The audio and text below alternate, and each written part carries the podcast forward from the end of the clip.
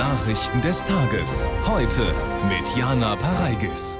Herzlich willkommen. Alles Wichtige vom Sport kommt von Norbert Lehmann. Einen schönen guten Abend auch von mir. Als erstes schauen wir aber auf die Hochwassergebiete. Überschwemmungen in Griechenland. Nach schweren Unwettern spitzt sich die Situation in vielen Gegenden weiter zu. Krise in der Bauwirtschaft. Kreditzinsen und Baukosten machen einer ganzen Branche schwer zu schaffen. Und vor dem WM-Halbfinale gegen die USA. Deutschlands Basketballer hoffen auf die große Überraschung. Gewaltige Regenmengen haben die Lage in Mittelgriechenland weiter verschlimmert. Die Lage ist so dramatisch, dass Regierungschef Mitsotakis das Militär in die Überschwemmungsgebiete geschickt hat. Einige Dörfer sind quasi von der Außenwelt abgeschnitten. Unter schwierigsten Bedingungen müssen griechische Helferinnen und Helfer tausende Menschen aus den Fluten retten. Viele konnten sie bis jetzt noch gar nicht erreichen. Am schlimmsten betroffen ist die Region Thessalien, wo rund 700.000 Menschen leben. Alexandra Vacano berichtet. Das Wasser ist inzwischen so viele Meter hoch, dass die Menschen auf die Dächer ihrer Häuser flüchten und auf Hilfe warten mussten, hier in der Region Karditsa. Einer erzählt am Telefon im griechischen Fernsehen, dass er mit Einsatzkräften in Kontakt war, aber der Ort ist nicht zugänglich. Die gesamte Ebene ist überschwemmt. Sie haben uns gesagt, dass sie von nirgendwoher herankommen können. Weder der Katastrophenschutz noch die Armee. Die Moderatorin fragt, nicht mal mit einem Boot oder Hubschrauber? Vielleicht mit einem Hubschrauber, antwortet er. Aber wo soll er landen? Es gibt keine Landefläche. Wegen des schlechten Wetters konnte das Militär erst im Laufe des Tages die ersten von ihren Dächern aus der Luft retten. Auch mit Booten lief ein großer Einsatz so die Feuerwehr. Kostas Papayannis war am späten Abend der Letzte in seiner Backwarenfabrik in Volos, um zu retten, was nicht mehr zu retten war, wie er erzählt. Was soll ich nur sagen? So viel Wasser, so viel Zerstörung. Es ist unfassbar. Wir danken den Rettern, dass sie uns geholfen haben, da lebend herauszukommen. Wasser, wohin das Auge reicht, in Mittelgriechenland. Brücken und Straßen sind zerstört oder überflutet. Dörfer von der Außenwelt abgeschnitten, nach drei Tagen mit gewaltigen Regenmengen. Alle Kräfte des Katastrophenschutzes, der Feuerwehr, der Armee, der Polizei und der Küstenwache sind bis zur Selbstaufgabe im Einsatz. Treibgut erschwert den Einsatz der Boote. In anderen Fällen lässt die reißende Kraft des Wassers nicht zu, sich anzunähern. Die heftigen Blitze erlauben es nicht, mit Flugzeugen in die überschwemmten Gebiete vorzudringen. Inzwischen laufen noch erste Hilfslieferungen an, wie in Volos. Dort geht das Trinkwasser aus. Und jetzt, wo der Regen langsam nachlässt, wird das große Ausmaß der Katastrophe sichtbar. Ja, riesige Wassermassen. Vor Ort ist für uns Annette Hilsenbeck. Annette, wie gehen die Menschen damit um? Ja, zunächst mal ist es ja so, dass die Menschen äh, zum Teil aus ihren Dörfern evakuiert, also äh, in Sicherheit gebracht wurden, äh, denn die sind immer noch äh, oftmals hier in der Gegend um Larissa von Fluten überspült. Spült. Äh, die Straßen sind immer noch nicht zugänglich, deswegen hinter mir auch diese Straßensperre ähm, und von daher ist das für die Menschen extrem schwierig die Menschen, die äh, bisher jetzt irgendwie na, nach den Regenfällen in der Lage waren, wieder in ihre Häuser zurückzukehren, in ihre Dörfer, versuchen zu retten, was zu retten ist. Wir haben heute ein Getreidesilo besucht, wo sie versucht haben, das rauszupumpen, was noch trocken ist. Und das ist nicht viel. Das heißt, die Hälfte mindestens des gesamten Getreidevorrates des gesamten Dorfes ist zerstört durch die Fluten. Äh, wie groß diese Schäden insgesamt sein werden, das sagen die Menschen hier, werden sie natürlich erst sehen, wenn die Fluten zurückgeflossen sind, wenn das Wasser abgezogen ist. Aber hier in der landwirtschaftlichen Kornkammer Griechenlands sind diese Schäden in der Landwirtschaft enorm groß. Danke, Annette Hilsenbeck. Zur deutschen Innenpolitik. Scharfe Kritik der Opposition an Innenministerin Faeser. Denn sie hatte den Chef des Bundesamtes für Sicherheit in der Informationstechnik, Arne Schönbohm, abgesetzt, wegen des Vorwurfs einer zu großen Nähe zu Russland. Ins Rollen gekommen war das Ganze durch einen Bericht im ZDF-Magazin Royal. Wegen der Versetzung sollte die Ministerin heute in einer weiteren Sitzung des Bundestagsinnenausschusses Rede und Antwort stehen. Feser, auch SPD-Spitzenkandidatin in Hessen, wo bald gewählt wird, kam nicht. Lars Bonsack. Um ihn geht es Arne Schönbohm, ehemaliger Chef der Cybersicherheit.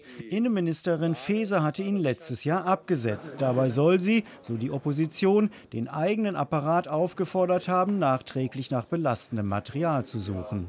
Es steht der sehr ernste Verdacht im Raum, dass die Bundesinnenministerin Faeser versucht hat, den Verfassungsschutz, den Inlandsgeheimdienst zu instrumentalisieren um eine Entscheidung von ihr, eine falsche Entscheidung von ihr zur Entlassung bzw. Versetzung des Herrn Schönbohm nachträglich zu rechtfertigen. Genährt wird der Verdacht durch einen internen Vermerk eines Mitarbeiters von Faeser. Sie war sichtlich unzufrieden, sie fand die Dinge, die wir ihr zugeliefert haben, zu dünn. Wir sollten nochmals den Bundesverfassungsschutz abfragen und alle Geheimunterlagen zusammentragen. Entscheidend ist nicht, ob eine zweite Abfrage stattfand, sondern das Ansinnen der Ministerin, einen anderen Sachstand zu bekommen als der, der ihr tatsächlich referiert wurde. Nachdem die Innenministerin zum Ärger der Opposition am Morgen nicht im Innenausschuss erschienen war, verwahrte sie sich am Nachmittag im Bundestag gegen die Vorwürfe in der Causa Schönbohm. Er hat selbst ein Disziplinarverfahren gegen sich beantragt. Diese Prüfung meines Ministeriums war gründlich und das musste sie auch sein. Und um auch das jetzt ohne jeden Zweifel klar zu sagen, dabei sind keine nachrichtendienstlichen Maßnahmen gegen Herrn Schönbohm eingesetzt worden. Diese Behauptung ist völliger Unsinn, meine Damen und Herren. Zufrieden zeigt sich die Opposition nicht mit dieser Aussage und erwägt, einen Untersuchungsausschuss zu beantragen. Im Bayerischen Landtag gab es heute eine Sondersitzung zur Flugblattaffäre. Grüne, SPD und FDP wollten Vizeministerpräsident Hubert Aiwanger vor den Freien Wählern direkt zu den Antisemitismusvorwürfen befragen. Er äußerte sich jedoch nicht. Und auch CSU-Ministerpräsident Söder schwieg. In Bayern wird in einem Monat gewählt. Über die Sitzung berichtet Alexander Pohl. Schon am Morgen schien klar, Hubert Aiwanger wird sich in der heutigen Landtagsdebatte nicht äußern. Für den Chef der Freien Wähler ist die Flugblattaffäre abgeschlossen, für die Opposition noch lange nicht. Sie kennen offenbar keine roten Linien. Sie wiegeln Menschen auf, um daraus politischen Profit zu schlagen. Und das ist für mich ein klares Kennzeichen für Rechtspopulismus. Die Kritik an Bayerns stellvertretende Ministerpräsidenten kommt heute nicht nur aus den Reihen der Opposition. Bemerkenswert deutlich auch der Koalitionspartner CSU. Der wirft Aiwanger Feigheit vor. Aufrecht, mutig und direkt heraus sein muss man nicht nur im Bierzelt. Florian Streibel, der Fraktionschef der Freien Wähler, nimmt Hubert Aiwanger erneut in Schutz. Wie Aiwanger übt auch Streibel Kritik an den Medien und ihren vermeintlichen Zeugen. Hubert Aiwanger, so Streibel, sei nicht derselbe wie vor 35 Jahren. Und die Frage, um die es hier geht, lautet, ist Hubert Aiwanger ein Antisemit? Und die Antwort auf diese Frage lautet eindeutig Nein. Und auch um ihn ging es heute. Markus Söder. Seine Entscheidung, Hubert Aiwanger im Amt zu belassen, schade Bayerns Ansehen, so die Grünen. Und als Ministerpräsident haben Sie die Aufgabe, Schaden vom Land abzuwenden. Ich finde es schade, Herr Söder, dass Sie es nicht geschafft haben, Haltung zu zeigen, sondern sich für Taktik entschieden haben.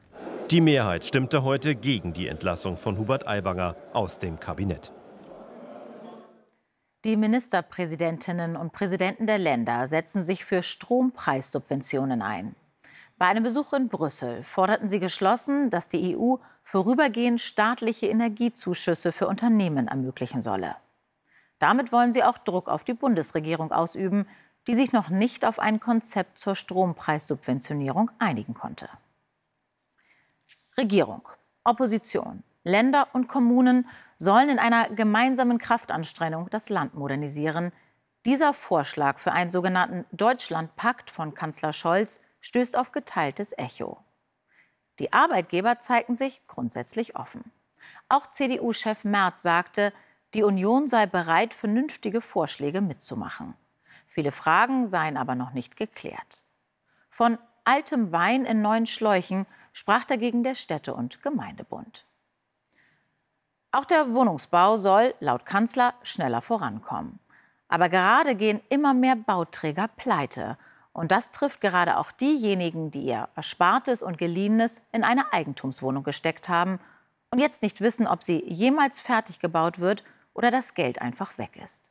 Über das Problem berichtet Thaddeus Parade. In diesem Rohbau mitten im Düsseldorfer Zentrum waren Dutzende von Wohnungen geplant, stattdessen Stillstand.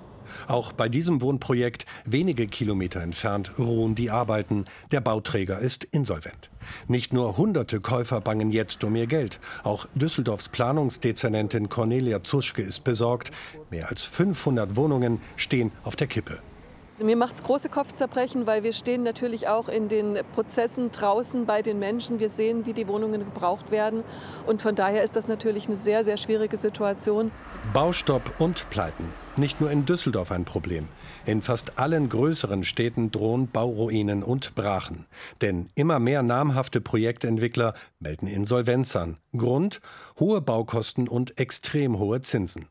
Die Pleitewelle werde wohl noch größere Kreise ziehen, vermuten Experten.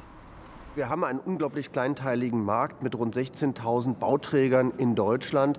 Und da sind einfach viele, die von einzelnen Projekten abhängen. Und da werden wir noch mehr Insolvenzen erleben.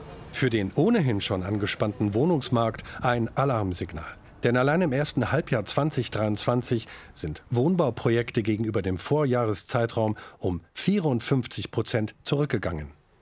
Derzeit fehlen über 700.000 Wohnungen am deutschen Mietmarkt. Und das zeigt am Ende auch die Konsequenz für ja, den sozialen Sprengstoff, den es zweifelsfrei gibt. Um das Wohnungsangebot künftig zu stärken, will die Stadt Düsseldorf heute ein Maßnahmenpaket schnüren. Dazu zählen zum Beispiel Vorkaufsrechte für unbebaute Grundstücke als auch Förderung sozialer Wohnprojekte. Bauspekulanten dürften es damit sehr viel schwerer haben.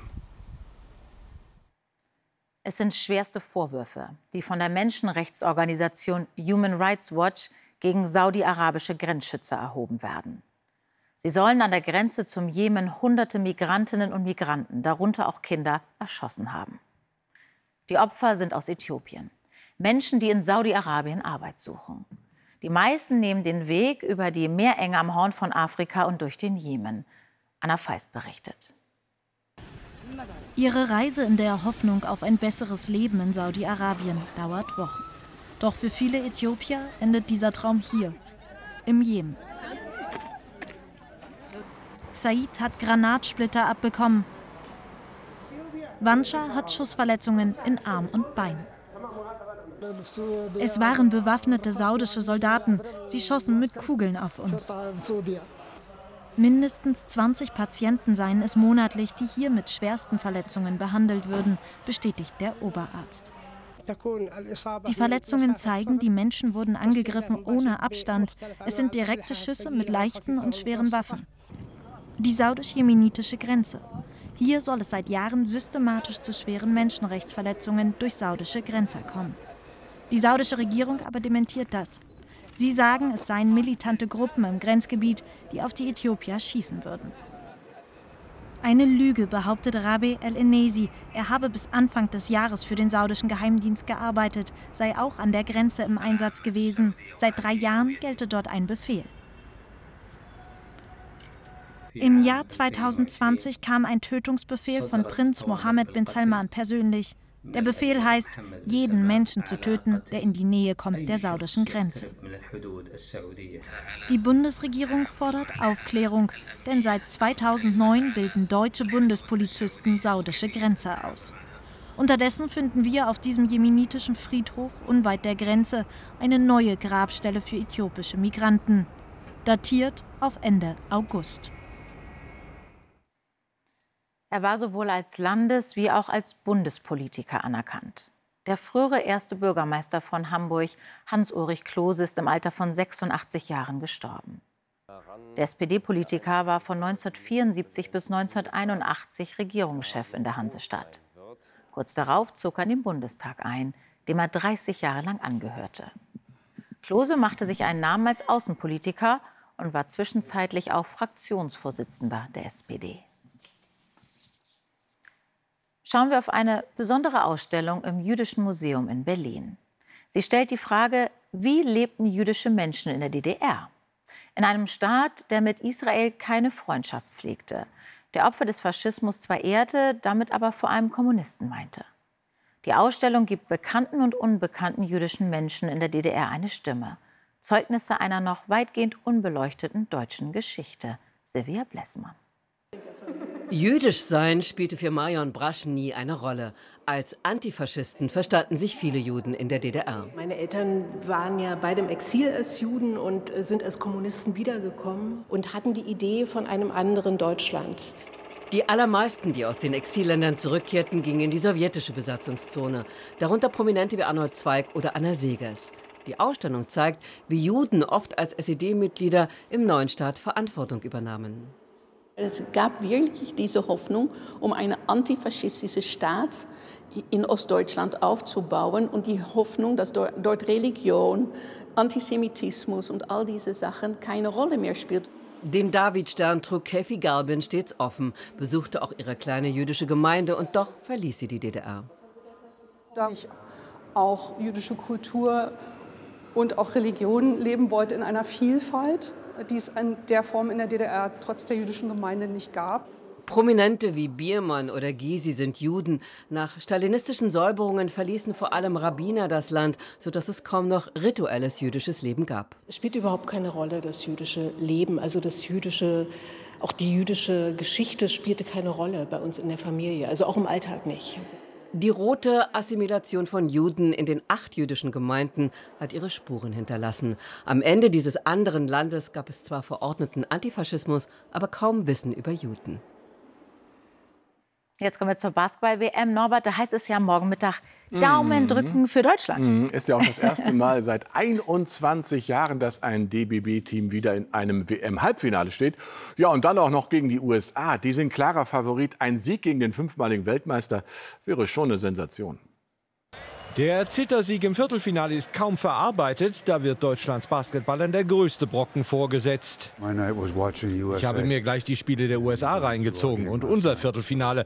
Kein Feiern, kein Wein, kein Bier. Turnierfavorit USA hat die Italiener im Viertelfinale nach allen Regeln auseinandergenommen. Einige Zirkuseinlagen inklusive.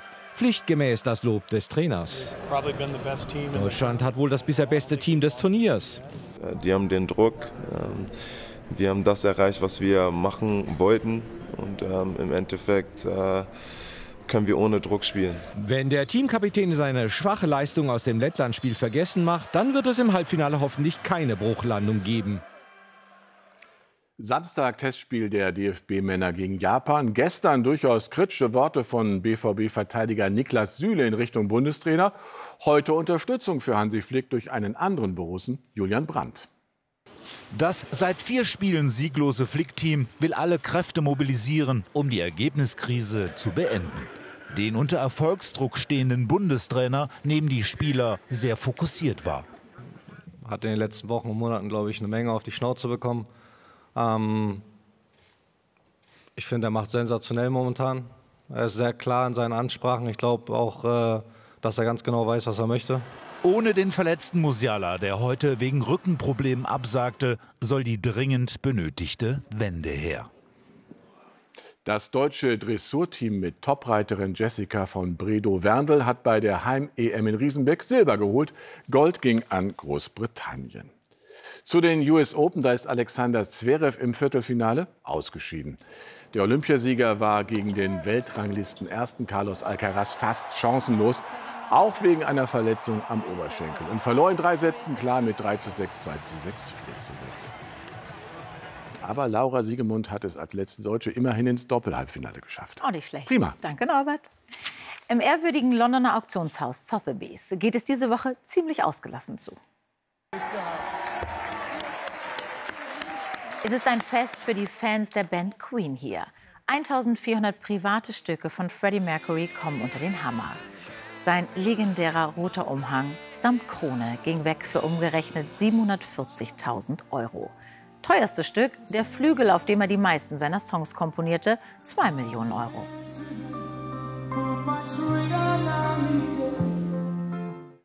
Das sonnige und warme Spätsommerwetter hält noch einige Tage an. Mehr dazu gleich von Katja Hornefer. Das Heute-Journal können Sie heute schon um 21.40 Uhr sehen mit Marietta Slomka. Auf Wiedersehen.